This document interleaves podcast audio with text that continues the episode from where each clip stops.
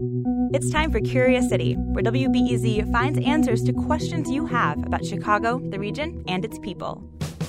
This time, we take our place in a long line of people who are thirsty for some tasty water and wonder. But before that, we dial up some history about a time when Chicagoans used numbers and letters to phone friends or anyone else. And by the way, a map wouldn't hurt either. Coming up, the surprising 411 on local phone dialing. Curious City on WBEZ is supported by Dover, a diversified global manufacturer committed to delivering product innovation and customer service in the energy, engineered systems, fluids, and refrigeration and food equipment markets. More at dovercorporation.com. And by Chicago Loop Alliance, creating, managing, and promoting varied urban experiences that are designed to drive people and investment to the Loop. Chicago Loop information and event spotlights at loopchicago.com.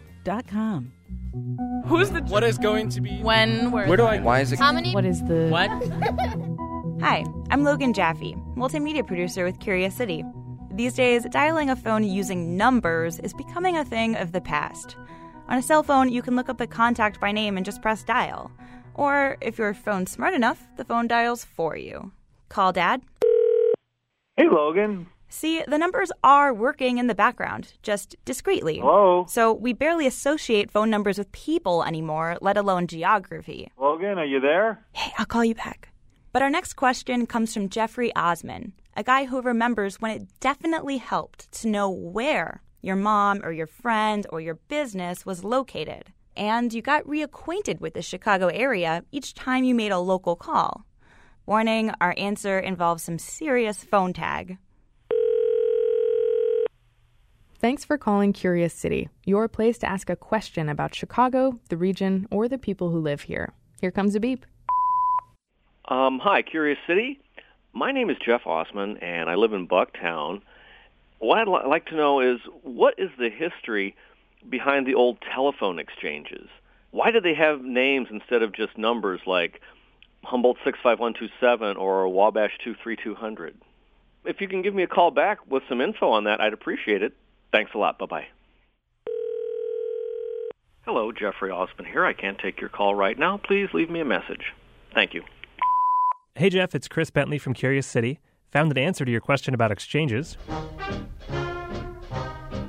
Well, Jeff, a telephone exchange is where operators worked. It's where they directed calls by physically plugging cords into switchboards with electric jacks that corresponded to individual telephone numbers. You probably have a picture of this in your head already. There's someone sitting in a chair in front of a big board full of electric jacks arranged in rows and columns. Hello.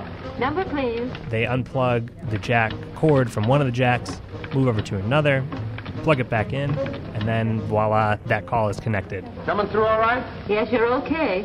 So the telephone exchanges was where this all took place. At first, you actually had to give the name of the person you were calling and their address so that the operator could help find that jack. Shall I connect you? Chicago's first telephone exchanges opened in 1878.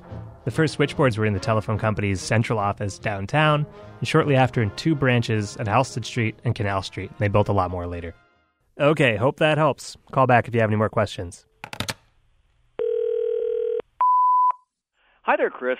Jeff Osman again. Um, I didn't realize that you had to give an actual address when you called people in those early days. Sorry, I guess I have a follow-up question. What about all those names I remember?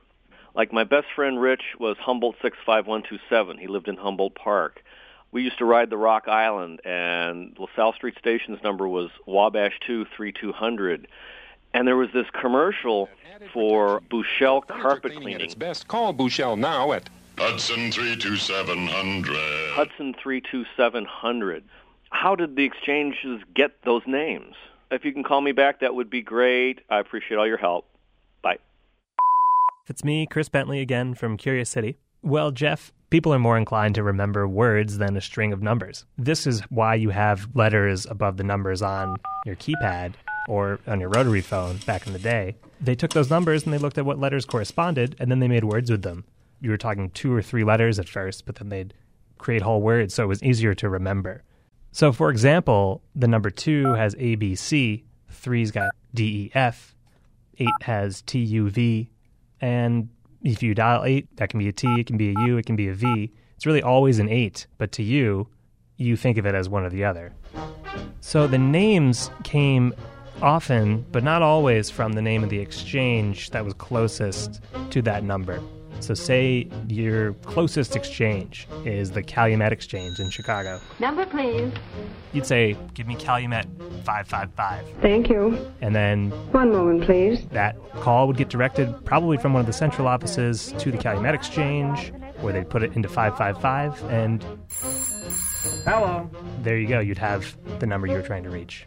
So, some Chicago telephone exchanges that might sound familiar based on the neighborhoods of the city or streets, things like Uptown, Van Buren, Albany.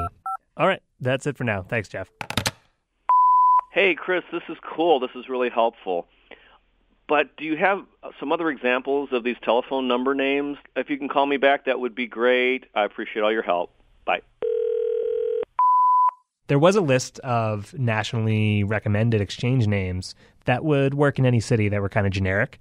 And one of the big ones was Butterfield 8. So that's for BU 8, Butterfield 8, which became the name of a famous movie for which Elizabeth Taylor won her first Oscar.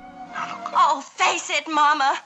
I was the sl- These exchange names found their way into pop culture from Hollywood hits to songs.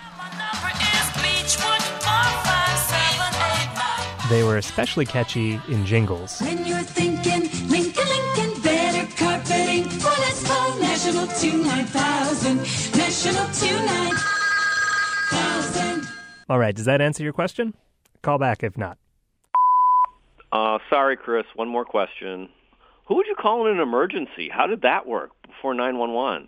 All right. Thanks. Cheers. Bye. If you wanted to dial the police, no problem. Just call PO51313. That would be PO4 police. And if your house was on fire, you could reach the fire department. Just dial FI71313. We found those numbers in an old phone book sent to us by the website Forgotten Chicago. Thanks, Jeff. See ya. Hey, Chris. Great stuff. Um, but one last thing. So we don't use the exchange names anymore. What happened to them? All right. Thanks. Cheers. Bye.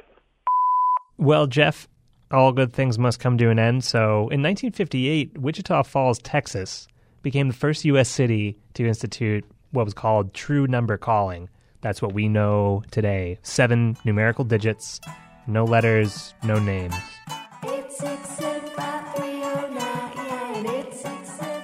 Just numbers. But that took a while actually to trickle out. Chicago didn't really phase out the system of exchange names until 1977, so almost 20 years later. And exchange names actually showed up in some Chicago phone books into the 1980s. All right, Jeff, I hope you've still got some space on your voicemail. Actually, if you want to learn a little more, I already put your question up on the web, wbez.org slash curious city. Or if you want to call back, which seems appropriate, you can reach us at 1-8-TURVY-77-LA, translation 1-888-789-7752. All right, thanks. See you later. The mailbox is full and cannot accept any messages at this time. Goodbye. Well, there's a voicemail exchange I hope reporter Chris Bentley and our question asker Jeffrey Osman never erase. Anyway, Logan Jaffe again. I'm going to shift gears and answer a question we got from two separate listeners about one particular scene they encounter all the time just driving around town. I'm talking about crowds of people lined up at a small hand pumped water well in a Cook County Forest Preserve. This water well is just southeast of O'Hare Airport, and it's become so popular, famous even, that people come from all over the region just to drink from it. And some people even call it Chicago's fountain of youth. I think um, fountains of youth are a little bit of an urban legend, fable, myth. That's one of our two question askers. My name is Leslie Treese. And here's the other one. My name is Larry Powers, and. And I'll let them take it from here. I drive down. You know, I drive by Irving Park Road, Forest Preserve on Irving Park Road, on a weekly basis, and you always see lines of people. People filling up their water bottles or their jug. In the middle of the Forest Preserve. What's the deal? I'm curious to know why. There's got to be some special secret. Obviously, a secret that needs to be spilled. So, we meet Leslie and Larry at the Schiller Woods Forest Preserve to see the pump and the lines of people for ourselves. But we also get an official explanation from this guy. My name is Len Dufkus. I'm a maintenance supervisor with the Forest Preserve District of Cook County. He's been watching the Schiller Woods phenomena for years. I've been by here at midnight, and people are out here pumping water at midnight. So, why? It's the age old question. This comes from an underground aquifer that's prevalent throughout the whole area here. It's just good groundwater. That's it. The state of Illinois even tested the water to see what's in it, and all they found is the water is low in iron. So, in theory, this well water shouldn't be all that special. But in practice, people like how it tastes way different than chlorinated city water. And they give other theories, too. I picked up the water for three years ago.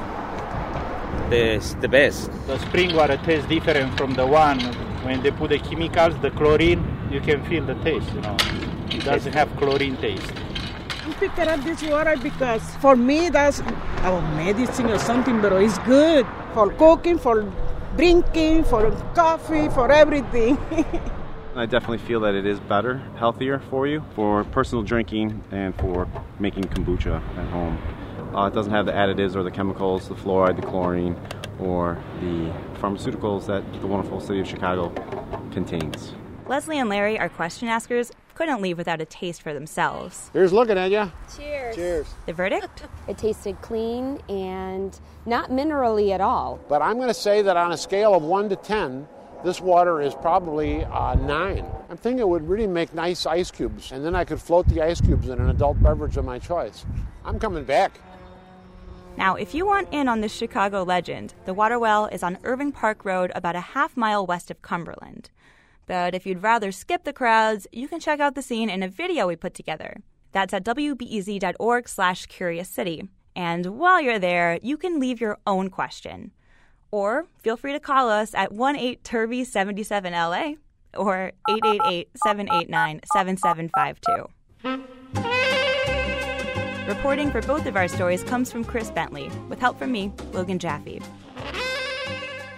Curious City is produced by WBEZ and AIR with support from the Corporation for Public Broadcasting and the Doris and Howard Conant Fund for Journalism. Bus, bus, I've been trying hard to reach him all day. Bus, when I get him, I forget what to say. Should I call the operator? Is the number that he gave me my? Curious City is supported by Dover, a diversified global manufacturer that delivers innovative equipment and components, specialty systems, and support services through its four major operating segments energy, engineered systems, fluids, and refrigeration and food equipment. By combining global scale with operational agility, Dover is a leader in the markets they serve. The Dover team of over 25,000 employees takes an ownership mindset, collaborating with customers to redefine what's possible. Find out more at dovercorporation.com. I say hello.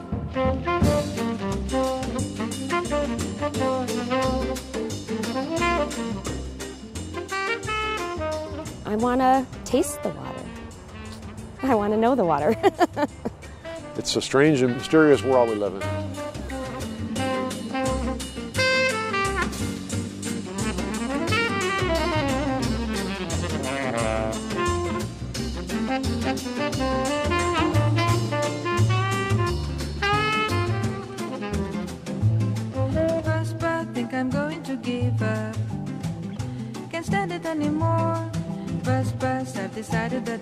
Is true. Can it be true that it is ringing? I can believe it. Wait till I say hello.